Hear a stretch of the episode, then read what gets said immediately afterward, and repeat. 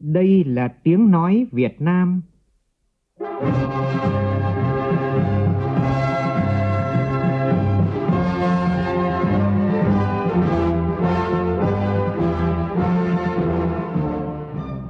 là tiếng nói Việt Nam,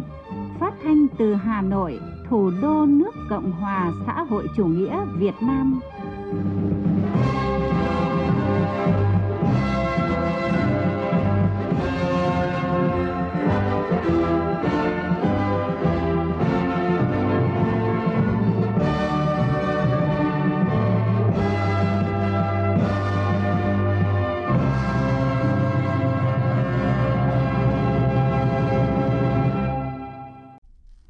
Kính chào quý vị và các bạn. Mời quý vị và các bạn nghe chương trình Thời sự trưa của Đài Tiếng Nói Việt Nam với những tin đáng chú ý sau đây.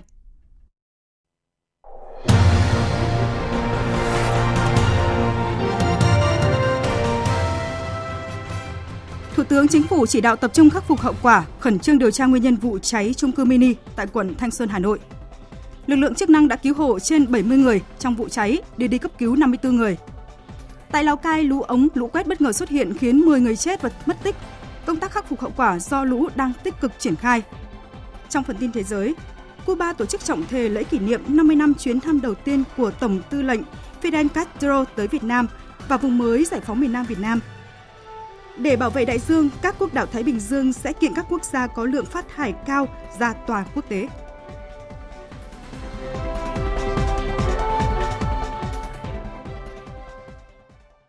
Bây giờ là tin chi tiết. Thưa quý vị và các bạn, tiếp tục phiên họp lần thứ 26, sáng nay, các thành viên Ủy ban Thường vụ Quốc hội đã cho ý kiến về các báo cáo công tác năm 2023 của tranh án Tòa án Nhân dân tối cao, Viện trưởng Viện Kiểm sát Nhân dân tối cao, các báo cáo của chính phủ về công tác phòng chống tham nhũng, công tác phòng chống tội phạm và vi phạm pháp luật và công tác thi hành án năm 2023. Cũng tại phiên họp này, Ủy ban Thường vụ Quốc hội đề nghị làm rõ tình hình cháy nổ trên toàn quốc vẫn diễn biến phức tạp, năm 2023 đã xảy ra 2.031 vụ cháy, tăng 38%. Số vụ tội phạm ma túy phát hiện tăng 18%, đặc biệt số vụ nhận hối lộ được phát hiện là tăng hơn 312%. Phóng viên Lại Hoa phản ánh. Báo cáo của chính phủ cho thấy một số loại tội phạm được kiềm chế và kéo giảm như là số phạm tội có tổ chức, tình hình giao thông giảm cả ba tiêu chí, số vụ tai nạn, số người chết và số người bị thương Đặc biệt, Ủy ban Tư pháp nêu rõ tội phạm tham nhũng chức vụ phát hiện tăng 71% về số vụ, tăng 116% số đối tượng. Đặc biệt, số vụ nhận hối lộ được phát hiện tăng 312%. Giải trình tại phiên họp về gia tăng tội phạm này, Viện trưởng Viện Kiểm sát Nhân dân tối cao Lê Minh Trí nhấn mạnh, áp lực xử lý các vụ án thời gian qua là rất lớn. Cái loại tội phạm mới mà nó gây phức tạp cho xã hội, tội tham nhũng kinh tế chức vụ là phải nói là rất phức tạp cho tới đầu năm 23 này thì các cơ quan tố tụng đã phải thụ lý vụ án mà theo yêu cầu của ban chỉ đạo trung ương phòng chống tham nhũng thì về mặt quy mô, tính chất về mặt phức tạp của nó chưa có tiền lệ. Vừa rồi đó bây giờ này cũng chỉ có tách ra để xác định một số các cái hành vi vi phạm còn dài dài khoanh tách mà điều tra nữa chứ còn nếu mà gọi là chúng ta làm hết là làm không nổi quy mô một là rất lớn tài sản rất lớn và lĩnh vực thì phải nói là trên rất nhiều cái lĩnh vực Ủy ban Thường vụ Quốc hội đề nghị tăng cường hiệu quả của cơ quan điều tra Viện Kiểm sát Nhân dân tối cao, hạn chế đến mức thấp nhất tiến tới không để xảy ra tình trạng bị oan trong tố tụng hình sự. Trước tình trạng gia tăng mạnh của một số loại tội phạm và dự báo tình hình kinh tế xã hội thời gian tới còn nhiều khó khăn, đề nghị chính phủ chỉ đạo các bộ ngành hữu quan cần đưa ra các giải pháp có tính căn cơ lâu dài để phòng ngừa và xử lý hiệu quả tội phạm Báo cáo của chính phủ về công tác phòng chống tội phạm vi phạm pháp luật năm 2023 cho thấy, thời gian qua các cơ quan chức năng đã có sự chủ động ra soát, tháo gỡ các khó khăn vướng mắc trong phòng chống cháy nổ, tạo điều kiện cho hoạt động sản xuất kinh doanh, đẩy mạnh các biện pháp phòng ngừa, ngăn chặn cháy lớn, kiên quyết đình chỉ công trình dự án vi phạm pháp luật về phòng cháy chữa cháy, Tuy nhiên trong năm 2023, tình trạng cháy nổ trên toàn quốc vẫn diễn biến phức tạp, đã xảy ra 2.031 vụ cháy, tăng 38%, 8 vụ nổ, nguy cơ mất an toàn về cháy nổ còn rất lớn. Tại phiên họp, trưởng ban công tác đại biểu của Quốc hội Nguyễn Thị Thanh đề nghị tiếp tục làm rõ nguyên nhân các cơ sở còn tồn tại vi phạm pháp luật về phòng cháy chữa cháy và khó có khả năng khắc phục về tiêu chuẩn phòng cháy chữa cháy. Tiếp tục xem là nguyên nhân tại sao mà cái số lượng các cái cơ sở và cái tình trạng vi phạm cũng như là cái việc cháy nổ xảy ra liên tiếp và còn nhiều đến như vậy. Tôi cũng đề nghị cần đánh giá kỹ hơn hiệu quả của các cái biện pháp trong cái phòng chống cháy nổ thời gian qua. Các cái cơ quan chức năng cũng đã ra rất nhiều các cái chủ trương, các cái biện pháp về phòng chống cháy nổ nhưng mà cái kết quả chưa tương xứng với những cái giải pháp những cái chủ trương mà chúng ta đưa ra mà thậm chí là cũng có những thời điểm nữa còn xảy ra liên tiếp Thừa nhận điều này, Thứ trưởng Bộ Công an Lê Văn Tuyến cho biết, cháy trung cư mini ở phường Khương Hạ, quận Thanh Xuân, Hà Nội vào đêm qua đã gây hậu quả nặng nề. Ngay sau khi nhận được tin báo, lãnh đạo Bộ Công an đã trực tiếp xuống hiện trường, chỉ đạo Công an thành phố Hà Nội dập tắt đám cháy và hiện nay số lượng người chết và bị thương đang được thống kê. Thứ trưởng Bộ Công an cho biết trong năm 2023, Bộ Công an đã rất quyết liệt trong kiểm tra công tác phòng cháy chữa cháy tại các cơ sở kinh doanh có điều kiện, cơ quan và doanh nghiệp, đình chỉ 38.000 cơ sở tồn tại chưa khắc phục được. Cái lý do là vừa rồi thì ờ, Bộ Xây dựng cũng đã tham mưu ban hành một cái tiêu chuẩn mới về tiêu chuẩn phòng cháy chữa cháy ờ, năm 2023. Theo đó thì những cái tiêu chuẩn về phòng cháy chữa cháy nó cao hơn. Mà những cái cơ sở này thì trước khi xây dựng thì nó áp dụng cái tiêu chuẩn phòng cháy cũ. Ờ, nếu mà khắc phục theo tiêu chuẩn phòng cháy chữa cháy này thì rất khó có thể khắc phục được. Mặc dù là rất cố gắng, thế nhưng mà nếu như mà đình chỉ hết các cái cơ sở này thì cũng rất khó khăn trong hoạt động sản xuất kinh doanh của các cái cơ quan doanh nghiệp. Bộ Công an thì cũng đã bàn với Bộ Xây dựng để tháo gỡ những cái việc này. Và ngay sau đây, biên tập viên Hùng Cường và nhóm phóng viên Đài Tiếng Nói Việt Nam từ hiện trường sẽ thông tin về vụ cháy đặc biệt nghiêm trọng xảy ra tại số nhà 37, ngách 29 sẹp 70 phố Khương Hạ, Thanh Xuân, Hà Nội diễn ra vào đêm qua. Hiện các cơ quan chức năng vẫn tiếp tục khắc phục hậu quả vụ cháy. Thưa quý vị và các bạn, thông tin từ cơ quan chức năng cho biết vụ cháy này xảy ra lúc 23 giờ 50 phút đêm qua Địa điểm xảy ra vụ cháy là một chung cư mini có 9 tầng, có khoảng 45 phòng và người sinh sống ở đây chủ yếu là các hộ gia đình và người thuê trọ. Tầng 1 là nơi để xe. Theo người dân ở khu vực này, thời điểm xảy ra cháy, hàng chục hộ dân đang ở trong tòa nhà chuẩn bị đi ngủ nên nhiều người còn bị mắc kẹt. Nhiều người bị thương khi cố thoát ra khỏi đám cháy. Lực lượng chức năng cũng đã có mặt tại hiện trường để triển khai phương án chữa cháy, nhưng do chung cư bị cháy xây theo kiểu ống với một mặt tiền là lối thoát hiểm lại nằm sâu trong ngõ nên việc dẫn nước chữa cháy bị hạn chế. Một số người dân nhà ở sát hiện trường vụ cháy cho biết. 11 rưỡi tối hôm qua ở tầng 1 chú bảo vệ có một cái hộp điện, hộp điện cháy năm bảy mình à, cứu hỏa xịt vào nhưng vẫn không được cả một dàn à, xe máy lổ bốm bốp hết thì bắt đầu là gọi uh, cứu hỏa đến dòng dây từ A vào trong này. Thì là ấy lên lúc là có một tầng 2 nghe tiếng ở dưới tầng 1 thì có một số tầng 2 chạy thoát ra đằng sau. Còn một số ở trên những cái tầng kia kìa 4 à, giờ bắt đầu dập tắt xong bắt đầu mới lại đi mượn đèn pin để soi từng tầng từng phòng một để chuyển bệnh nhân đi. Mọi người lấy bình cứu hỏa phụt xong hô cháy nhà cháy nhà xong bắt đầu coi như là một số người chạy được một số người nó không chạy được một người cháy khi nó cháy lan lên là Thưa quý vị, theo lực lượng chức năng thì đến gần 5 giờ sáng nay đám cháy mới có thể được dập tắt. Và ngay sau khi nhận được thông tin về vụ cháy, lãnh đạo thành phố Hà Nội, lực lượng công an thành phố, lãnh đạo quận Thanh Xuân đã ngay lập tức có mặt tại hiện trường và thực hiện các phương án cứu chữa. Đến 5 giờ sáng nay thì đã thực hiện cứu hộ thành công trên 70 người dân và đưa đi cấp cứu là 54 người. Thưa quý vị, lúc này ngoài việc tìm kiếm ờ, các nạn nhân, khắc phục điều tra ờ, và nguyên nhân các vụ cháy thì ờ, việc cấp cứu cho các nạn nhân được đặt lên hàng đầu. Phóng viên Văn Hải cập nhật thông tin, đó là ngay từ 1 giờ sáng nay, lãnh đạo Cục Quản lý Khám chữa bệnh Bộ Y tế đã có mặt tại hiện trường và chỉ đạo các bệnh viện Bạch Mai, Bệnh viện E, Bệnh viện Quân y 103, Bệnh viện Đại học Y Hà Nội và Bệnh viện Bưu điện huy động lực lượng tiếp nhận, cấp cứu các nạn nhân. Một số bệnh viện thuộc Sở Hà Nội cũng đã vào cuộc điều trị cho nạn nhân. Và cũng trong sáng nay, ông Lương Ngọc Khuê, Cục trưởng Cục Quản lý Khám chữa bệnh đã tới Bệnh viện Bạch Mai trực tiếp kiểm tra công tác điều trị và thăm hỏi một số nạn nhân. Cái nạn nhân đầu tiên đến với uh, trung tâm cấp cứu là khoảng độ 1 ờ, giờ. 8 giờ 30 phút sáng nay, các bác sĩ giỏi của hơn 20 chuyên khoa đã được lãnh đạo Bệnh viện Bạch Mai triệu tập đến hội trường trung tâm cấp cứu A9 của bệnh viện này để hội trần phương án cứu chữa cho 24 nạn nhân, trong đó có một nhân viên y tế của bệnh viện Bạch Mai. Trường hợp lớn tuổi nhất 81 tuổi, nhỏ nhất là 8 tháng tuổi. Hiện có 7 bệnh nhi đang ở trung tâm nhi khoa, 7 người đang điều trị tại trung tâm chống độc, còn lại là ở trung tâm cấp cứu A9.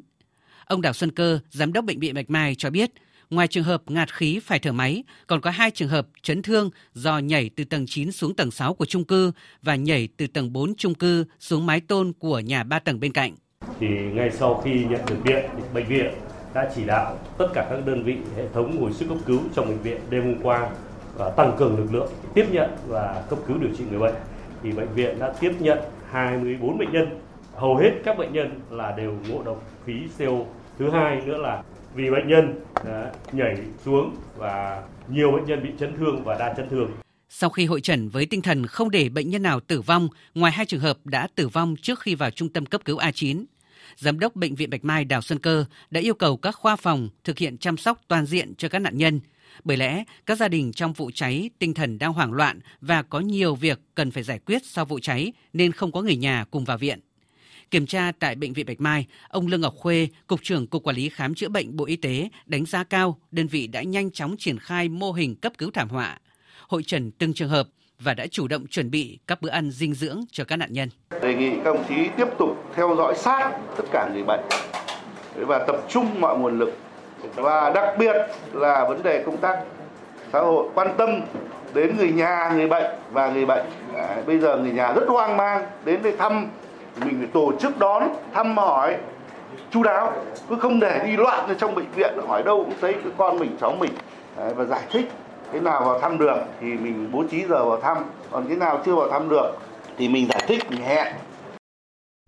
Thưa quý vị, ngay sau khi nhận được thông tin của vụ cháy, sáng nay Thủ tướng Chính phủ Phạm Minh Chính đã có công điện yêu cầu Ủy ban nhân dân thành phố Hà Nội chỉ đạo tổ chức thăm hỏi chu đáo, kịp thời động viên, hỗ trợ vật chất tinh thần gia đình người bị nạn, phối hợp chặt chẽ với Bộ Công an chỉ đạo các lực lượng chức năng tập trung khắc phục hậu quả, khẩn trương điều tra nguyên nhân vụ cháy, làm rõ trách nhiệm của các tổ chức cá nhân có liên quan, xử lý nghiêm vi phạm nếu có theo quy định của pháp luật. Bí thư Thành ủy Hà Nội Đinh Tiến Dũng, Phó Thủ tướng Chính phủ Trần Lưu Quang cũng đã đến hiện trường để thăm hỏi, chia buồn với thân nhân gia đình người bị nạn và chỉ đạo tổ chức thăm hỏi hỗ trợ kịp thời về vật chất, tinh thần, đồng thời chỉ đạo các lực lượng chức năng tập trung khắc phục hậu quả và điều tra xác định nguyên nhân vụ cháy.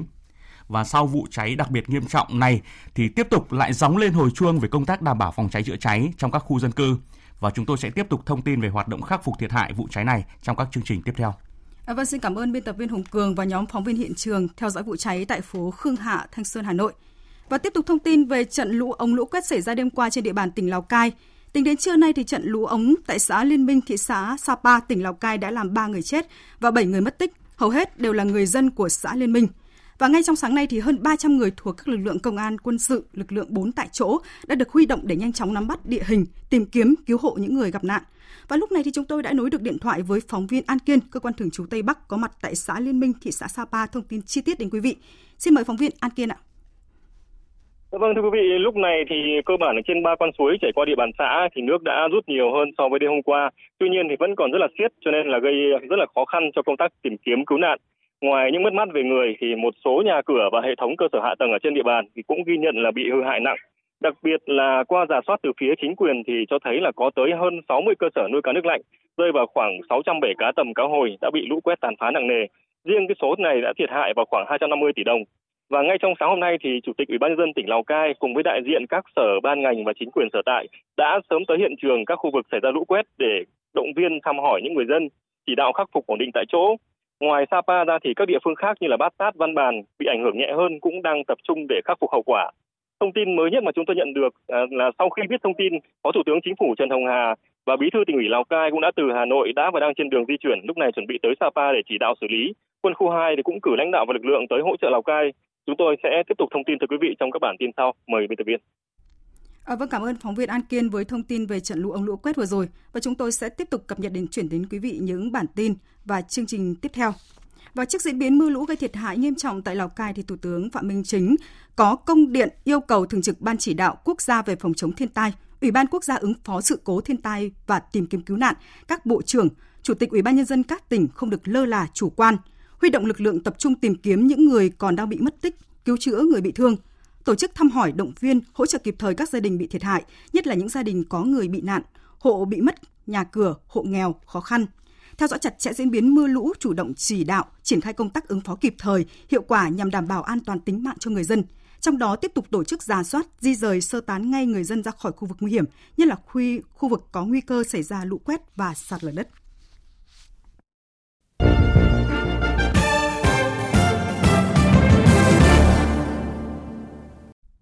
Chương trình tiếp tục với những tin quan trọng khác.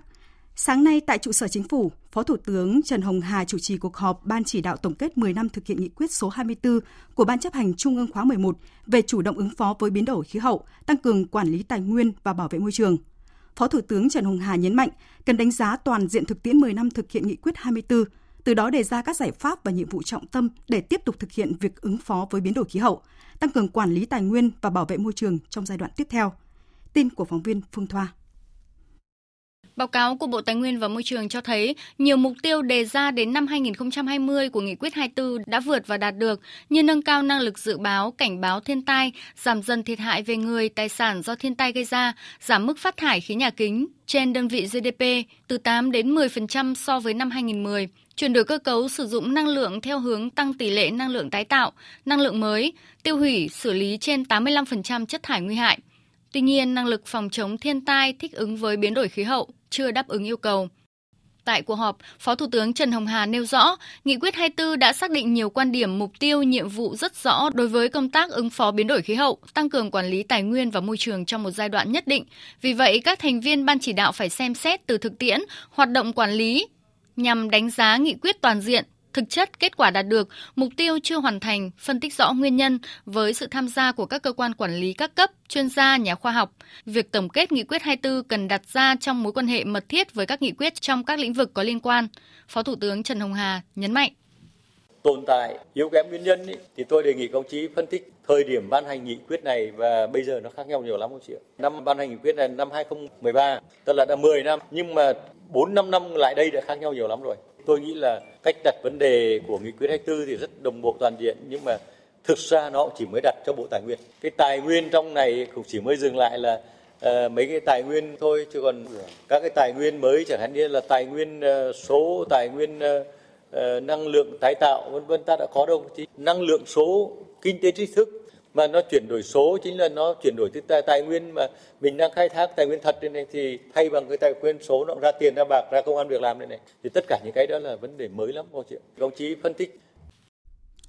hơn 53.000 tỷ đồng là giá trị trái phiếu doanh nghiệp được phát hành riêng lẻ trong tháng 8 vừa qua. Con số này gấp hơn 2 lần so với tháng trước đó. Không chỉ ở thị trường sơ cấp mà sang đến thị trường thứ cấp, việc giao dịch trên sàn tập trung cũng tăng đáng kể về thanh khoản. Không chỉ phát hành mới tăng trưởng mạnh mà trong tháng 8 vừa qua hoạt động mua lại trái phiếu trước hạn của các doanh nghiệp cũng được đẩy mạnh, đạt gần 18.000 tỷ đồng. Trong bối cảnh lãi suất đã giảm từ 1 đến 3% so với hồi đầu năm, việc doanh nghiệp mua lại sẽ giúp giảm chi phí tài chính cũng như là cân đối lại thời hạn trả nợ cả gốc và lãi. Hiện nay, nhiều doanh nghiệp trong lĩnh vực may mặc thủy sản trên địa bàn tỉnh Tiền Giang dù gặp nhiều khó khăn, nhất là giảm đơn hàng, giảm giá do suy thoái toàn cầu, nhưng vẫn nỗ lực ổn định cho công nhân lao động. Phản ánh của phóng viên Nhật Trường, thường trú đồng bằng sông Cửu Long. Công ty cổ phần Gò Đàn tại khu công nghiệp Mỹ Tho có 7 nhà máy hoạt động liên tục gồm đông lạnh giá trị gia tăng, dầu cá, chế biến, sản xuất ra 50 mặt hàng, các loại từ con cá tra và nghêu. Xuất khẩu ra gần 80 quốc gia dùng lãnh thổ trên thế giới, giải quyết việc làm ổn định cho khoảng 5.000 lao động thường xuyên trong vùng đồng bằng sông Cửu Long. Ông Nguyễn Văn Đạo, Chủ tịch Hội đồng Quản trị kiêm Tổng Giám đốc Công ty Cổ phần Gò Đàn nói. Thì hiện nay cái ngành thủy sản nó cũng đang trong cái tình trạng là suy thoái sau cái Covid-19. Ờ, thì công ty hiểu vấn đề đó, thì cũng lường trước vấn đề đó, cho nên chủ động để ứng phó vấn đề suy thoái này à, bằng cách là công ty phải tiếp tục là đa dạng thị trường, đa dạng sản phẩm, cái tiết giảm chi phí tôi nghĩ công ty chúng tôi đang làm tốt điều đó cho nên vì vậy cái sản xuất của chúng tôi mới được duy trì điều đó thì công nhân chúng tôi tiếp tục được đảm bảo đời sống tiếp tục duy trì thậm chí bây giờ chúng tôi còn thu thêm người nữa trong điều kiện hiện nay Nhờ vậy sau dịch bệnh đến nay số công nhân không giảm mà được bổ sung thêm đến 5.000 người. Ngoài các chính sách tiền lương, thưởng, bảo hiểm y tế, bảo hiểm xã hội, các công nhân có thâm niên lao động xa nhà còn được bố trí ở trong 160 căn nhà do công ty xây dựng Chị Nguyễn Thị Ngọc Thanh, nhà ở xã Vĩnh Kim, huyện Châu Thành, tỉnh Tiền Giang, là công nhân của xưởng cá Phi Lê thuộc công ty cổ phần Gò Đàn, chia sẻ. Em làm được 10 năm, làm ờ, ở khu chuẩn bị bao bì á, phù hợp, định tốt anh, thu nhập theo sản phẩm cũng tùy theo tháng á, từ 8 đến 10 triệu, giờ làm 6 giờ sáng tới uh, 6 triệu. Nói chung thì công ty tôi hỗ trợ tiền nhà, nhà trọ nè, và tiền xăng cộ đâu đó, công việc vẫn bình thường vậy đó ổn định luôn. À, em thấy công ty thích hợp nên em gắn bó tới thời điểm hiện tại á. Tại khu công nghiệp Tân Hương, Long Giang, tỉnh Tiền Giang, trước đây không ít doanh nghiệp phải cho công nhân nghỉ việc theo nguyện vọng hoặc cắt hợp đồng lao động. Hiện tại nhiều doanh nghiệp đã chủ động đàm phán có đơn hàng trở lại nhưng vẫn chưa nhiều, chỉ đủ duy trì hoạt động. Nổi bật như công ty trách nhiệm hữu hạn Hansa, công ty trách nhiệm hữu hạn dài Abiche Việt Nam. Theo Sở Lao động Thương binh và Xã hội tỉnh Tiền Giang, từ cuối năm ngoái đến nay do ảnh hưởng bởi suy thoái kinh tế, đã có 40 doanh nghiệp trên địa bàn tỉnh bị ảnh hưởng với hơn 29.500 lao động, chủ yếu các lĩnh vực giày da, dệt may và thực phẩm. Các doanh nghiệp đã chủ động cắt giảm 3.200 lao động cho 407.000 lao động được ngừng việc, nghỉ việc không hưởng lương và tạm quản hợp đồng lao động. 20.500 lao động bị giãn giờ làm. Tuy nhiên từ tháng 7 năm nay, tình hình lao động của các doanh nghiệp nhìn chung có hướng tích cực, chỉ còn khoảng 17 doanh nghiệp gặp khó khăn về đơn hàng. Từ nay đến cuối năm, dự kiến còn khoảng 1 triệu tỷ đồng tín dụng cần được giải ngân. Chưa bao giờ ngành ngân hàng lại rơi vào tình trạng dư thừa tiền như hiện nay. Nguyên nhân do sức hấp thụ vốn của doanh nghiệp và nền kinh tế vẫn đang khá yếu, vì vậy cần phải có giải pháp hiệu quả. Phóng viên Bảo Ngọc, Đài tiếng nói Việt Nam thông tin. Số liệu cập nhật mới nhất của Ngân hàng Nhà nước cho thấy, thống kê đến cuối tháng 8 năm nay, tăng trưởng tín dụng của nền kinh tế mới đạt khoảng 12,56 triệu tỷ đồng, tăng 5,3% so với cuối năm ngoái. Cùng kỳ năm 2022 tăng 9,87%. Nhu cầu vay giảm, huy động vốn vẫn tăng khiến các ngân hàng thương mại tồn kho một lượng tiền rất lớn. Tại cuộc họp về giải pháp nâng cao hiệu quả tiếp cận vốn tín dụng của doanh nghiệp, tăng khả năng hấp thụ vốn của nền kinh tế, Phó Thống đốc Thường trực Ngân hàng Nhà nước Đào Minh Tú nhận định chưa bao giờ công tác điều hành chính sách tiền tệ khó khăn như bây giờ. Hiện nay toàn hệ thống ngân hàng đang phải chữa bệnh thừa tiền, cũng giống như các doanh nghiệp bị tồn kho hàng hóa, thì các ngân hàng thương mại cũng đang tồn kho tiền. Bệnh thừa tiền thì nó khó hơn rất nhiều so với bệnh tiền. Nhưng mà hiện nay các ngân hàng thương mại luôn nói vui là đang thừa tiền, tồn kho giống như các ờ, doanh nghiệp đang tồn kho hàng hóa thì ngân hàng cũng đang tồn kho về tiền các chuyên gia kinh tế đánh giá, hiện nhiều doanh nghiệp không đủ điều kiện vay vốn ngân hàng do không có tài sản bảo đảm, thế chấp. Đồng thời, nhiều doanh nghiệp thời gian qua cũng không có nhu cầu vay vốn do không có đơn đặt hàng. Việc kinh doanh trầm lắng. Đối với một số doanh nghiệp có nhu cầu vay và đủ điều kiện vay thì mức lãi suất hiện tại vẫn còn cao, gây tâm lý e ngại. Dẫn đến câu chuyện ngân hàng huy động được nhiều vốn nhưng lại ế tiền, không thể cho vay. Ông Nguyễn Kim Hùng, Viện trưởng Viện Khoa học Quản trị Doanh nghiệp và Kinh tế số Việt Nam, đề xuất là doanh nghiệp cần phải cải thiện được uh, cái vốn chủ sở hữu nghĩa là cái cái cái cái vốn chủ sở hữu tăng lên cái thứ hai nữa là đâu đó cần phải có cái giải pháp chính sách dành riêng cho các cái khoản vay của của doanh nghiệp nhỏ vừa nó khác với các tiêu chuẩn vay của các khoản vay thông thường thì để cho các cái điều kiện vay và cái khoản đối ứng của các doanh nghiệp nhỏ vừa ấy, nó sẽ ờ, giảm hơn so với các doanh nghiệp mà họ có cái tiềm lực uh, với điều liệu tốt và quản trị doanh nghiệp tốt Phó giáo sư tiến sĩ Trần Đình Thiên, thành viên Hội đồng tư vấn chính sách tài chính tiền tệ quốc gia, nêu ý kiến. Một tôi mong ấy là ngân hàng nhà nước, cái cả hệ thống ngân hàng của chúng ta đó, cái chỗ này cũng là cơ hội cho anh ấy. can đảm lên và tiếp cận đến doanh nghiệp không phải là theo cái nghĩa là đánh giá cái triển vọng theo cái kiểu chỉ là những cái cái cái khó khăn hiện bằng một số mà bằng xu hướng bằng cái gọi là tiềm năng nhiều chuyên gia đánh giá từ nay đến cuối năm rất khó để đạt được mục tiêu tăng trưởng tín dụng 14% như ngân hàng nhà nước đặt ra. Tuy nhiên, nếu trong trường hợp chính phủ cũng như các cơ quan quản lý có những chính sách mới đột phá, hỗ trợ thị trường thì khi đó tín dụng mới có sự tăng trưởng bứt phá hơn. Sáng nay tại Hà Nội, Hội Nhà báo Việt Nam phối hợp với Hội Truyền thông số Việt Nam và Báo đại biểu Nhân dân tổ chức hội thảo bảo vệ bản quyền báo chí trên môi trường số. Phản ánh của phóng viên Kim Thanh. Tại hội thảo, các đại biểu khẳng định cuộc cách mạng công nghiệp lần thứ tư đã và đang ảnh hưởng mạnh mẽ đến sự phát triển của ngành báo chí, đặc biệt trong kỷ nguyên số. Vấn đề bản quyền tác phẩm báo chí đối diện với nhiều thách thức mới, vi phạm bản quyền nội dung số diễn ra phổ biến với tốc độ cao, tính chất ngày càng nghiêm trọng, phức tạp, phạm vi ngày càng rộng. Điều này ảnh hưởng đến doanh thu, uy tín, thương hiệu của các cơ quan báo chí cũng như công cuộc chuyển đổi số báo chí. Bà Phạm Thị Thanh Huyền, Tổng biên tập báo Đại biểu Nhân dân cho rằng, trong bối cảnh hiện nay, báo chí không có cách nào khác là phải chuyển đổi số để tồn tại và phát triển. Nhờ chuyển đổi số, nhiều cơ quan báo chí ngày càng chuyên nghiệp, nhân văn, hiện đại hơn. Tuy nhiên, quá trình chuyển đổi số cũng gặp nhiều khó khăn, nhất là vấn đề bản quyền trên môi trường số, đòi hỏi có giải pháp bảo vệ hiệu quả, đặc biệt là giải pháp công nghệ và hoàn thiện hành lang pháp lý. Không chỉ vi phạm bản quyền, những tin bài bị đánh cắp bản quyền trong rất nhiều trường hợp bị cắt cúp làm méo mó, sai lệch thông tin gây ảnh hưởng đến uy tín của đơn vị nắm bản quyền, của tác giả bài viết gây hiệu ứng tiêu cực trong xã hội và ảnh hưởng đến sự phát triển của đất nước. Rất cần có giải pháp để bảo vệ bản quyền cho sản phẩm báo chí, đặc biệt trên môi trường số. Nếu không các cơ quan báo chí rất khó thu tiền từ độc giả, những người được coi là khách hàng thực sự mang đến nguồn thu cho báo chí chứ không phải quảng cáo. Theo Phó Giáo sư Tiến sĩ Đỗ Thị Thu Hằng, trưởng ban nghiệp vụ Hội Nhà báo Việt Nam, với nguyên lý công chúng ở đâu, nội dung báo chí ở đó, sự xuất hiện mạng xã hội và sự tham gia của công chúng, báo chí đã đưa nội dung lên các nền tảng mạng xã hội một cách mạnh mẽ. Internet cho phép nội dung báo chí được chia sẻ và lan truyền nhanh chóng. Điều này làm cho việc kiểm soát, sao chép và phân phối nội dung báo chí trở nên khó khăn hơn. Trên môi trường số, thông tin có thể được chia sẻ nhiều lần và không rõ nguồn gốc, dẫn đến việc xác định tác giả và nguồn gốc của một bài viết trở nên khó khăn, tạo nên những thách thức liên quan đến vấn đề bản quyền và bảo vệ bản quyền nội dung số. Sự phát triển quá nhanh của công nghệ đã khiến sự thay đổi các quy phạm pháp luật không theo kịp, dẫn đến còn chưa có hoặc chế tài xử lý vi phạm chưa theo kịp với thực tiễn. Phó giáo sư tiến sĩ Đỗ Thị Thu Hằng nêu ý kiến. Trước kia chúng ta chỉ quy định bản quyền một cách đơn giản là báo chí khi mà xuất bản thì được thừa nhận về bản quyền. Sự phát triển của à, môi trường số và sự phát triển của ngành công nghiệp số với các nền tảng số tạo ra những cái sự biến đổi rất nhanh và mạnh Do đó là cái quy định về bản quyền ở Việt Nam chưa theo kịp được cái sự phát triển của nền báo chí, truyền thông số trên toàn thế giới và nhất là với những cái nền tảng xuyên biên giới mà chúng ta vẫn đang đưa nội dung của chúng ta lên đó. Do đó mà chúng ta cần phải tìm hiểu những cái kiến thức về bản quyền để tránh cái việc chúng ta vô thức mà chúng ta vi phạm. Tiếp theo chương trình là thông tin thời tiết qua phần tổng hợp của biên tập viên Ngọc Trinh. Trung tâm Dự báo Khí tượng Thủy văn Quốc gia cho biết, đêm hôm qua và sáng nay ở Bắc Bộ đã có mưa vừa, mưa to, có nơi mưa rất to, với lượng mưa có nơi trên 80 mm. Dự báo ngày và đêm nay, khu vực Bắc Bộ có mưa vừa, mưa to, cục bộ có mưa rất to, với lượng mưa phổ biến trong khoảng từ 40 đến 80 mm, có nơi trên 130 mm. Từ ngày mai đến ngày 14 tháng 9, khu vực Bắc Trung Bộ có mưa vừa, mưa to, cục bộ có mưa rất to, với lượng mưa từ 50 đến 100 mm, có nơi trên 150 mm. Từ ngày 14 tháng 9, mưa lớn ở khu vực Bắc Bộ có xu hướng giảm, Bắc Trung Bộ còn có khả năng kéo dài đến hết ngày 15 tháng 9.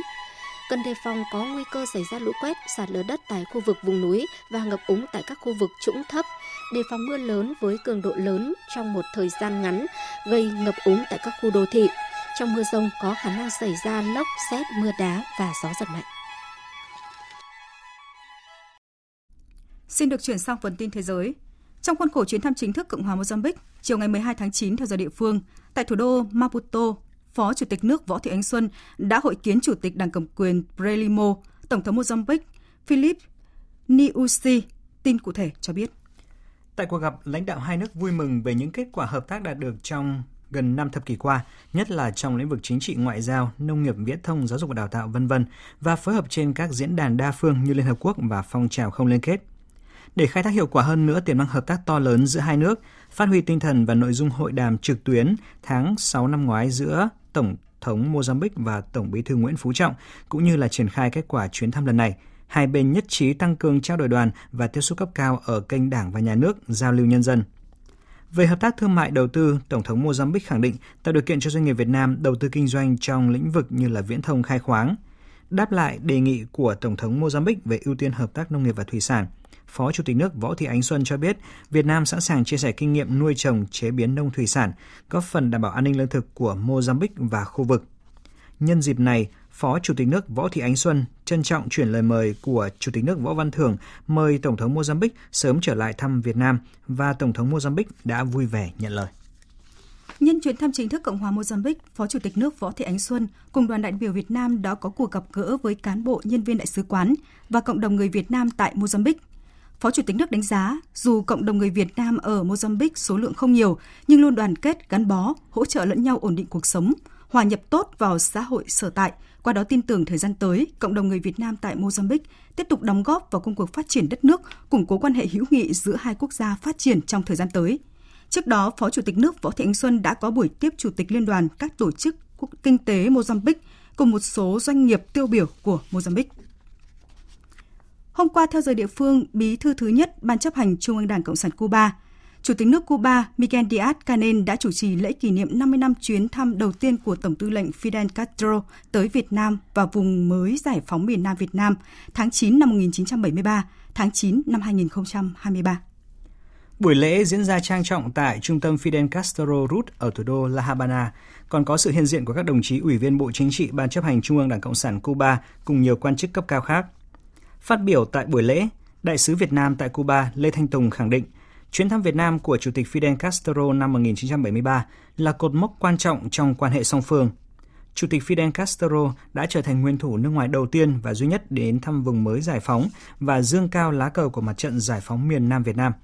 Đại sứ Lê Thanh Tùng nhấn mạnh, cử chỉ của lãnh tụ Fidel Castro là nguồn động viên tinh thần lớn lao cho lực lượng cách mạng, đồng thời góp phần lan tỏa trên toàn cầu phong trào đoàn kết với Việt Nam – Đại sứ Việt Nam bày tỏ tin tưởng Cuba sẽ vượt qua mọi khó khăn trở ngại và giành được nhiều thắng lợi trong công cuộc xây dựng xã hội chủ nghĩa. Về phần mình, Thường trực Ban Bí thư Trung ương Đảng Cộng sản Cuba Roberto Morales Ojeda nêu bật tầm quan trọng của chuyến thăm Việt Nam của lãnh tụ Fidel Castro cách đây tròn 50 năm. Trong tất cả các bài phát biểu cũng như là những cuộc đối thoại với cán bộ, chiến sĩ và nhân dân Việt Nam xuyên suốt cuộc hành trình, nhà lãnh đạo lịch sử của cách mạng Cuba đều nhấn mạnh vai trò phi thường của Việt Nam đối với phong trào cách mạng và giải phóng dân tộc trên toàn thế giới. Chuyến thăm của Chủ tịch Fidel Castro không chỉ góp phần xây dựng mối quan hệ anh em đoàn kết truyền thống giữa hai quốc gia, mà còn viết nên một trang anh hùng ca, nêu bật quyết tâm của cả hai dân tộc tiến tới xây dựng chủ nghĩa xã hội phù hợp với đặc điểm của mỗi nước. Ông Ojeda bày tỏ xúc động trước tình đoàn kết thủy chung mà nhân dân Việt Nam anh em dành cho Cuba, đặc biệt trong những thời điểm khó khăn nhất. Cuba hết sức ghi nhận sự ủng hộ, trí nghĩa, trí tình của Việt Nam trong bối cảnh đảo quốc Caribe này vẫn đang đối mặt với bao vây cấm vận. Việt Nam hiện là đối tác thương mại châu Á lớn thứ hai và là nhà đầu tư nước ngoài lớn nhất của khu vực này tại Cuba. Các mối quan hệ kinh tế và thương mại góp phần củng cố mối quan hệ anh em truyền thống giữa nhân dân hai nước. Sáng nay trong phiên họp Đại hội bất thường, Thủ tướng Nhật Bản, Chủ tịch Đảng Dân Chủ Tự do gọi tắt là NDP cầm quyền Kishida Fumio đã quyết định thay đổi một số vị trí quan trọng trong đảng. Cụ thể như sau. Có hai sự thay đổi đáng chú ý là ông Moriyama, người đang giữ chức Chủ tịch Ủy ban Chiến lược bầu cử LDP, được bổ nhiệm làm Chủ tịch Tổng vụ của LDP. Bà Obuchi Yuko, trưởng bộ phận vận động tổ chức đảng sẽ thay vào vị trí ông Moriyama là Chủ tịch Ủy ban Chiến lược bầu cử LDP. Phó Chủ tịch Đảng Aso Taro, Tổng thư ký Motegi tiếp tục tại vị.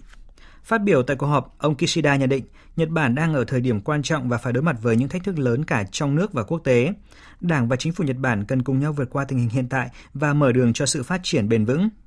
Theo lịch trình vào buổi chiều, cuộc cải tổ nội các sẽ diễn ra và sau buổi lễ chứng nhận tại Hoàng cung, nội các của Thủ tướng Kishida sau lần cải tổ lần thứ hai sẽ chính thức được ra mắt. Nghị viện châu Âu EP vừa thông qua sáng kiến trị giá 300 triệu euro, tương đương với 300 triệu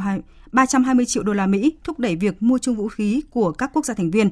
Việc các nước thuộc Liên minh châu Âu EU tăng cường cung cấp vũ khí cho Ukraine đã làm cạn kiệt các kho dự trữ quân sự. Đây là kế hoạch đầu tiên khuyến khích việc mua chung trong EU và sẽ chứng kiến EU chi trả lên đến 20% các hợp đồng liên quan đến ít nhất là ba quốc gia thành viên của Liên minh châu Âu EU. Libya đang huy động mọi nguồn lực để cứu hộ nạn nhân các vùng lũ lụt, tìm kiếm thêm những người mất tích, thi thể các nạn nhân dọc theo bờ biển hoặc dưới những đống đổ nát của các tòa nhà. Công tác cứu hộ đang được tiến hành khẩn trương với nhiều lời đề nghị hỗ trợ từ quốc tế. Tổng hợp của biên tập viên Đình Nam. Đến nay, Libya vẫn chưa thể thống kê được con số chính xác về thương vong bởi trận lũ lụt kinh hoàng vừa xảy ra tại miền đông nước này. Hiện chỉ biết hàng nghìn người đã thiệt mạng, khoảng 10.000 người mất tích và 7.000 người khác bị thương. Giám đốc bệnh viện Wada Mohamed Al-Kabisi, đã thống kê được 2.200 thi thể được tìm thấy. Số người chết ở khu vực bệnh viện cho đến nay là 1.700 người. Chúng tôi đếm được khi các thi thể nằm ở hành lang. Bất cứ ai được xác định danh tính bởi người thân sẽ được chôn cất sớm. Có nhiều người chưa xác định được danh tính, vì vậy chúng tôi bắt đầu chụp ảnh họ và đánh số cho họ. Sau đó chúng tôi chôn cất họ. Ở khu vực khác, 500 người đã được chôn cất. Mọi chuyện thật tồi tệ. Hiện chính quyền Libya đang chạy đua thời gian để tìm kiếm những người mất tích, cũng như hỗ trợ các nạn nhân vùng ảnh hưởng với sự giúp đỡ từ quốc tế như Hội chữ thập đỏ, các nước như Thổ Nhĩ Kỳ, Ai Cập, Algeria, Italia và các tiểu vương quốc Ả Rập Thống Nhất. Thủ tướng Libya Abdul Hamid al-Dbeiba kêu gọi quốc tế đặc biệt giúp trục vớt những thi thể bị cuốn ra biển khi một phần tư thành phố Dena đã bị lũ cuốn sạch. Chúng tôi chưa cần viện trợ, thậm chí chưa cần thuốc men hay là thiết bị, cũng như chưa cần bác sĩ hay xe cứu thương. Chúng tôi đã có 400 xe cứu thương tham gia cứu trợ, nhưng chúng tôi đang gặp vấn đề trong việc trục vớt các thi thể từ biển. Hải quân Libya, thợ lặn và người nhái đang dồn hết sức lực để trục vớt các thi thể. Văn phòng điều phối các vấn đề nhân đạo của Liên Hợp Quốc cho biết, các đội ứng phó khẩn cấp đã được huy động để hỗ trợ tại chỗ. Tổng thư ký Liên Hợp Quốc Antonio Guterres, Đức Giáo hoàng Francis và các nhà lãnh đạo thế giới đã bày tỏ đau thương trước những gì tàn phá Libya.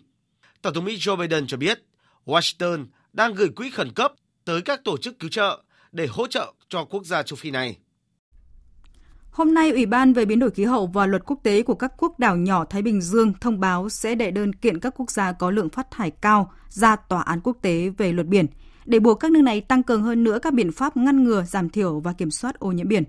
Thiên Thành, phóng viên Đài Tiếng Nói Việt Nam thường trú tại Australia, theo dõi khu vực Nam Thái Bình Dương, thông tin. Nhân dịp diễn ra hội nghị các quốc đảo Thái Bình Dương lần thứ nhất về khoa học và quản lý đại dương từ ngày 11 đến ngày 14 tháng 9 tại thủ đô Nadi, quần đảo Fiji, các nhà lãnh đạo các quốc đảo Thái Bình Dương chịu ảnh hưởng nặng nề bởi cuộc khủng hoảng khí hậu, dẫn đầu bởi các quốc đảo Bahamas, Tuvalu, Vanuatu, Antigua và Barbuda đã nhất trí tiến hành đệ đơn kiện các quốc gia có lượng phát thải cao ra Tòa án quốc tế về luật biển ở Hamburg, Đức. Đây sẽ được coi là vụ kiện quốc tế về khí hậu đầu tiên nhằm bảo vệ đại dương. Các quốc đảo Thái Bình Dương cho rằng các quốc gia phát thải cao phải hành động có trách nhiệm hơn, thực tế hơn chứ không chỉ dừng ở những lời kêu gọi và những gói ngân sách tài trợ nghiên cứu chưa rõ hiệu quả ra sao. Người dân Thái Bình Dương đang phải chịu sự bất công rõ ràng do biến đổi khí hậu mà các quốc gia phát thải cao phải chịu trách nhiệm. Theo đó, Ủy ban về biến đổi khí hậu và luật quốc tế của các quốc đảo Thái Bình Dương sẽ phụ trách quá trình tiến hành vụ kiện này.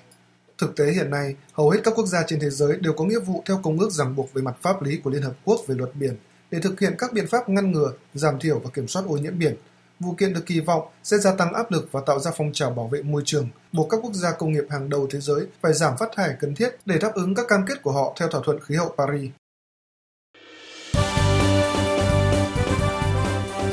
Thời sự tiếng nói Việt Nam Thông tin nhanh Bình luận sâu Tương tác đa chiều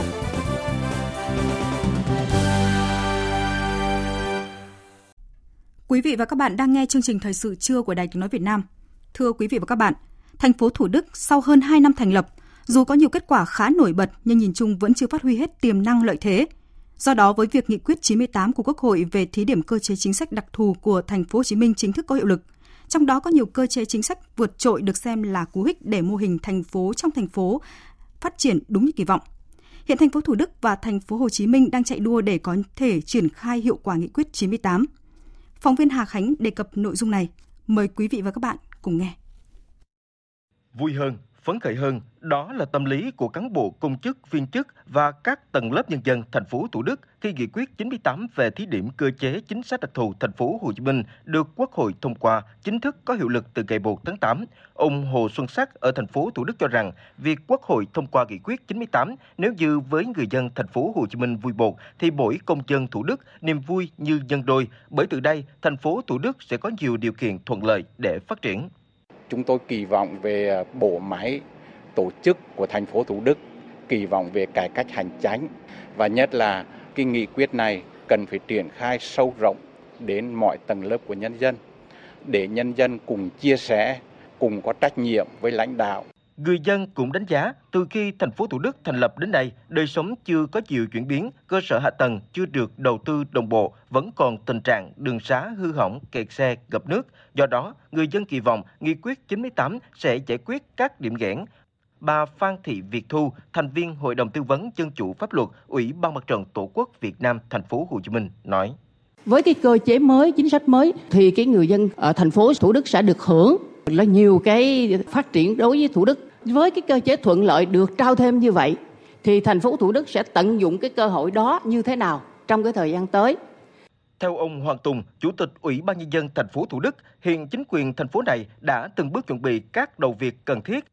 địa phương đẩy mạnh kêu gọi đầu tư theo hình thức đối tác công tư PPP, tập trung vào bốn nhóm y tế, giáo dục, thể dục thể thao và văn hóa xã hội. Thành phố Thủ Đức sẽ cùng Sở Giao thông Vận tải đề xuất triển khai các tuyến đường giao thông theo hình thức BT xây dựng chuyển giao và BOT xây dựng kinh doanh chuyển giao trên đường hiện hữu, hoàn thiện hệ thống hạ tầng giao thông tại thành phố Thủ Đức địa phương này cũng quan tâm việc áp dụng mô hình TOD ra soát quỹ đất dọc tuyến metro số 1 đồng bộ với phát triển đô thị hai bên, khai thác hiệu quả quỹ đất dọc tuyến này. Đặc biệt, để thực hiện các mục tiêu trên, trong tháng 9 năm 2023, Hội đồng nhân dân thành phố Hồ Chí Minh sẽ xem xét thông qua tổ chức bộ máy của thành phố Thủ Đức. Dự kiến trong tháng 9 năm 2023, Ủy ban nhân dân thành phố Hồ Chí Minh sẽ trình Hội đồng nhân dân thành phố Hồ Chí Minh thông qua tổ chức bộ máy của Ủy ban nhân dân thành phố Thủ Đức và đây là một cái bước ngoặt hết sức quan trọng để tạo cái điều kiện thuận lợi hơn trong quản lý điều hành và phát triển của thành phố Thủ Đức trong thời gian tới. Tiến sĩ Trần Du Lịch, Chủ tịch Hội đồng Tư vấn triển khai nghị quyết 98 cho biết, để triển khai hiệu quả các nhiệm vụ cơ chế đã được nghị quyết 98 phân cấp phân quyền cho thành phố Thủ Đức thì phải đáp ứng một số yêu cầu. Đó là thành phố Thủ Đức phải ban hành các nghị quyết quyết định trong việc tổ chức lại và giao nhiệm vụ cụ thể cho các cơ quan chuyên môn. Ví dụ như vấn đề quy trình thủ tục, thẩm định chủ trương đầu tư quyết định đầu tư phê duyệt dự án. Nếu trước đây Ủy ban nhân dân thành phố Thủ Đức phải trình Hội đồng nhân dân thành phố quyết định thì nghị quyết 98 phân cấp cho Thủ Đức vấn đề tổ chức và thực hiện các nhiệm vụ liên quan đến nghiên cứu khoa học công nghệ. Ngoài ra, Hội đồng nhân dân thành phố Hồ Chí Minh cũng phải ban hành một số quy định liên quan đến tổ chức bộ máy các cơ quan chuyên môn của Thủ Đức và để triển khai được cần có một nghiên cứu liên quan đến tổ chức bộ máy một cách hiệu quả, ngang tầm với những nội dung mà được phân cấp phân quyền. Tiến sĩ Trần Du Lịch cho biết, Hội đồng tư vấn cũng sẽ theo dõi bám sát những vấn đề phát sinh chắc chắn không thể tránh khỏi trong triển khai nghị quyết 98 đối với thành phố Thủ Đức để khuyến nghị các giải pháp cần thiết. Đây là một cái thử thách. Theo tôi nghĩ rằng là vấn đề tổ chức sắp xếp lại bộ máy hành chính của thành phố Đức theo nhiệm vụ mới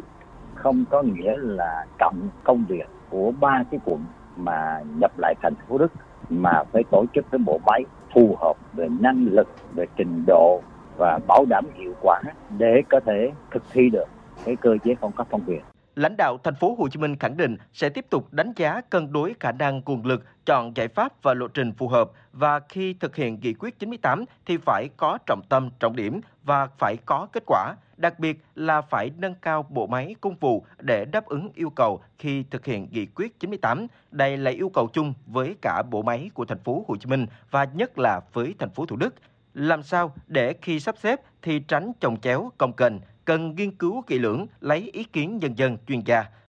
Ngày 12 tháng 8, Hội đồng nhân dân thành phố Thủ Đức đã họp và thống nhất thành lập ban đô thị thuộc Hội đồng nhân dân thành phố Thủ Đức để tăng cường chức năng giám sát trong công tác quản lý nhà nước đối với lĩnh vực đô thị. Đây là một bước cụ thể tiếp theo để kiện toàn hoàn thiện bộ máy của thành phố trong thành phố đầu tiên của cả nước để có thể tận dụng triệt để nghị quyết 98 phát triển đột phá trong thời gian tới. Tiếp theo chương trình là trang tin đầu tư tài chính và bản tin thể thao. Trang tin đầu tư tài chính.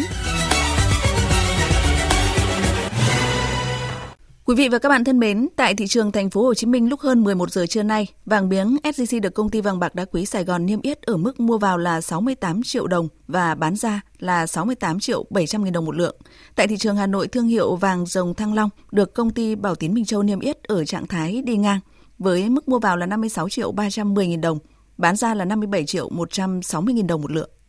Trên thị trường tiền tệ, tỷ giá trung tâm được Ngân hàng Nhà nước công bố áp dụng cho hôm nay là 23.995 đồng một đô la Mỹ, tăng 14 đồng so với hôm qua. Giá đô la tại các ngân hàng thương mại sáng nay cũng được điều chỉnh tăng với biên độ phổ biến từ 30 đến 40 đồng so với phiên trước. Lúc hơn 11 giờ trưa nay, Ngân hàng Vietcombank niêm yết giá mua vào là 23.950 đồng và bán ra là 24.320 đồng một đô la.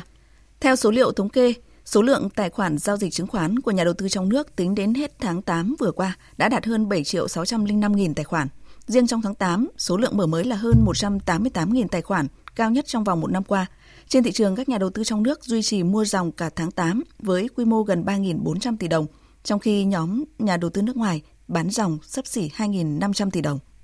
Về diễn biến giao dịch trên thị trường chứng khoán, sáng nay thị trường có sự phân hóa ở nhóm bất động sản, nhưng nhóm ngân hàng lại có nhiều mã mang sắc đỏ, giảm điểm. Kết thúc phiên giao dịch sáng nay, VN Index đạt 1.247,02 điểm, tăng gần 2 điểm so với chốt phiên hôm qua. Tổng giá trị giao dịch đạt gần 12.700 tỷ đồng. HNX Index đạt 258,37 điểm, tăng hơn 2 điểm, còn Upcom Index là 94,46 điểm.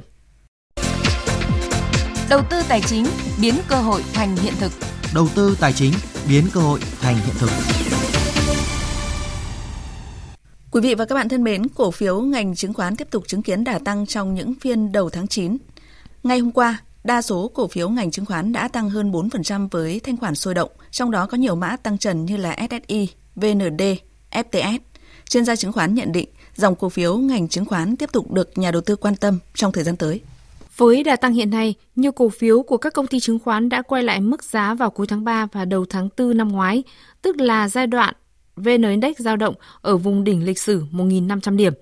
Điều này đồng nghĩa nhà đầu tư mua vào cổ phiếu chứng khoán lúc đó thì đến bây giờ đã hòa vốn. Còn nếu tính từ đáy vào tháng 11 năm ngoái đến nay, nhiều cổ phiếu chứng khoán đã tăng gấp đôi, gấp ba như VND tăng 160%, SSI là 170%, VCI 200%, thậm chí cổ phiếu SHS tăng đến 280%, tức gần gấp 4 lần. Ông Hồ Hữu Tuấn Hiếu, chuyên gia chiến lược đầu tư công ty chứng khoán SSI nhìn nhận. Trong bối cảnh chung của nhóm cổ phiếu chứng khoán thì ờ, trong 2 tháng vừa qua thì cũng có khá nhiều thông tin tích cực ủng hộ cho xu hướng của cổ phiếu này bên cạnh câu chuyện là thanh khoản và diễn biến thị trường. Đó là những ờ, thông tin về KRX, Ủy ban chứng khoán và Bộ Tài chính cũng quyết tâm đưa KRX vào hoạt động trong cuối năm hay những thông tin mới nhất về cái cuộc họp tại Hồng Kông về câu chuyện uh, giữ Việt Nam ở lại với rổ FTSE watchlist cho cái chiều nâng hạng tất nhiên thì chúng ta cũng chưa ngay lập tức có thể hoàn thành các cái tiêu chí để tiến trình nâng hạng này có thể đến ngay lập tức nhưng ờ, cũng có những nỗ lực của Việt Nam và cũng đã được ghi nhận về cái tiến trình này. Bên cạnh những thông tin tích cực dài hạn là triển vọng áp dụng hệ thống giao dịch chứng khoán mới là KRX của nhà thầu Hàn Quốc, hứa hẹn có thêm sản phẩm đầu tư chứng khoán mới, thì động lực tăng thời gian gần đây của nhóm chứng khoán còn đến từ thanh khoản thị trường được cải thiện mạnh mẽ. Đã xuất hiện ngày càng nhiều những phiên giao dịch tỷ đô la Mỹ, như phiên ngày 1 tháng 8 đạt 26.400 tỷ đồng, phiên mùng 4 tháng 8 đạt 27.100 tỷ đồng, phiên 18 tháng 8 đạt 35.000 tỷ đồng. Trong bối cảnh đó, nhóm cổ phiếu chứng khoán đặc biệt thu hút nhà đầu tư và liên tục tăng giá vì đây là nhóm cổ phiếu có tính chu kỳ, thường có diễn biến đồng pha với thị trường chung. Chuyên gia chiến lược đầu tư Hồ Hữu Tuấn Hiếu nhận định. Số tài khoản mở mới và thanh khoản cải thiện liên tục trong nhiều tháng của VN Index trong một cái xu hướng ờ, nhìn chung là tích cực của dòng tiền nhà đầu tư cá nhân vào thị trường và ủng hộ cho thanh khoản và thông thường ủng hộ cho thanh khoản và ủng hộ cho xu hướng của thị trường thì đâu đó sẽ ủng hộ cho cái xu hướng kết quả kinh doanh của các doanh nghiệp chứng khoán, các công ty chứng khoán trong quý 3 và trong quý 4 sắp tới. Còn những biến động nối dài đà tăng thì thông thường cũng ờ, có những cái vận động tích cực từ dòng tiền trở lại của nhà đầu tư ờ, cá nhân trên thị trường. Chuyên gia chứng khoán cũng nhận định trong thời gian tới, VN Index sẽ còn tăng và nhóm cổ phiếu chứng khoán vẫn còn chất xúc tác để tăng giá. Lưu ý là giá còn dư địa tăng nhưng cần chọn lọc kỹ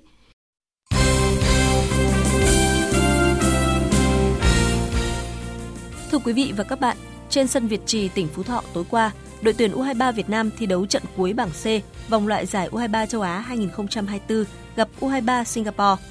Đội chủ nhà có hai lần vươn lên dẫn trước nhưng đều bị đội khách san bằng tỷ số. Trung cuộc, trận đấu kết thúc với kết quả hòa hai đều. Huấn luyện viên Chu Jie cho rằng U23 Việt Nam vượt trội về các thông số kiểm soát bóng cũng như dứt điểm, nhưng trong bóng đá không thể nói trước được điều gì. Hôm nay sẽ là bài học bổ ích để cầu thủ nhận ra kiểm soát bóng tốt đồng nghĩa với việc phải mở ra cơ hội ghi bàn. Đây cũng là bài học cho cá nhân tôi. Khi ở trận đấu này tôi đã khuyến khích các cầu thủ chơi tự do và khi chơi tự do, các cầu thủ phải cải thiện hơn nữa ở các quyết định cá nhân. Dẫu sao, thầy trò huấn luyện viên Chu Jie cũng kết thúc vòng loại với thành tích bất bại cùng ngôi đầu bảng C, giành quyền vào vòng chung kết U23 châu Á nơi 16 đội bóng mạnh nhất châu lục sẽ tranh tài tại Qatar vào tháng 4 năm 2024. Theo kế hoạch ngày 20 tháng 9 tới, đoàn thể thao Việt Nam sẽ xuất quân tham dự ASEAN 19 tại Hàng Châu, Trung Quốc. Đoàn thể thao nước ta tham dự đại hội với hơn 500 thành viên, trong đó có hơn 330 vận động viên, tranh tài ở 31 môn thể thao và đặt chỉ tiêu giành từ 2 đến 5 huy chương vàng. Đoàn thể thao Việt Nam được dự báo sẽ trải qua một kỳ đại hội gặp nhiều khó khăn khi một số môn nội dung chúng ta có thế mạnh không được đưa vào chương trình thi đấu. Bên cạnh đó, những gương mặt đã giành huy chương vàng ở kỳ trước đều đã lớn tuổi hoặc không thể góp mặt do chấn thương. Ông Đặng Hà Việt, Cục trưởng Cục Thể dục Thể thao cho biết. Thực sự để đạt được chỉ tiêu từ 2 đến 5 huy chương vàng, đây cũng là một cái thách thức rất là lớn cho đoàn thể thao Việt Nam. Những cái môn thế mạnh của chúng ta đạt được huy chương vàng tại ASEAN 18 thì ASEAN 19 này không tổ chức.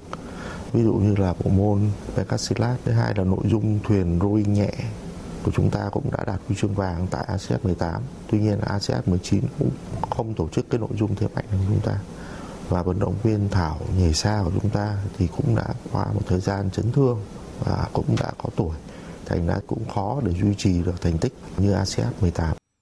ASEAN năm nay là lần đầu tiên ban tổ chức yêu cầu các vận động viên phải có chứng chỉ IELTS của cơ quan phòng chống doping thế giới mới được phép tham dự.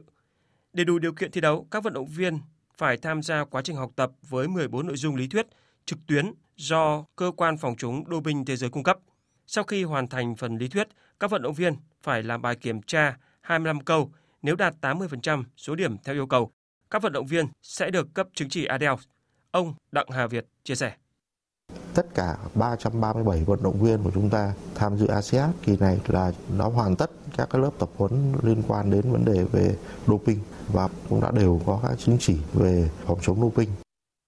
Tối qua tại nhà thi đấu quận Hoàng Mai, Hà Nội diễn ra trận bán kết lượt về giải bóng rổ chuyên nghiệp Việt Nam VBA 2023. Nha Trang Dolphin thắng chủ nhà Hà Nội Buffalo với tỷ số 82-67. Trước đó, Nha Trang Dolphin đã đánh bại Hà Nội Buffalo 85-61 ở trận bán kết lượt đi vào tối mùng 8 tháng 9. Vừa qua Hà Nội Buffalo với tỷ số 2-0 trong series bán kết, Nha Trang Dolphin giành quyền vào chơi trận chung kết gặp Sài Gòn Heat.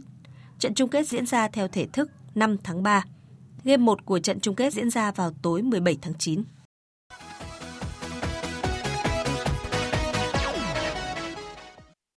Dạng sáng nay tiếp tục diễn ra các trận đấu tại vòng loại Euro 2024. Tại bảng A, Tây Ban Nha thắng đậm đảo Ship 6-0. Hiện Tây Ban Nha được 9 điểm qua 4 trận đã đấu, đứng nhì bảng, còn kém đội đầu bảng Scotland tới 6 điểm.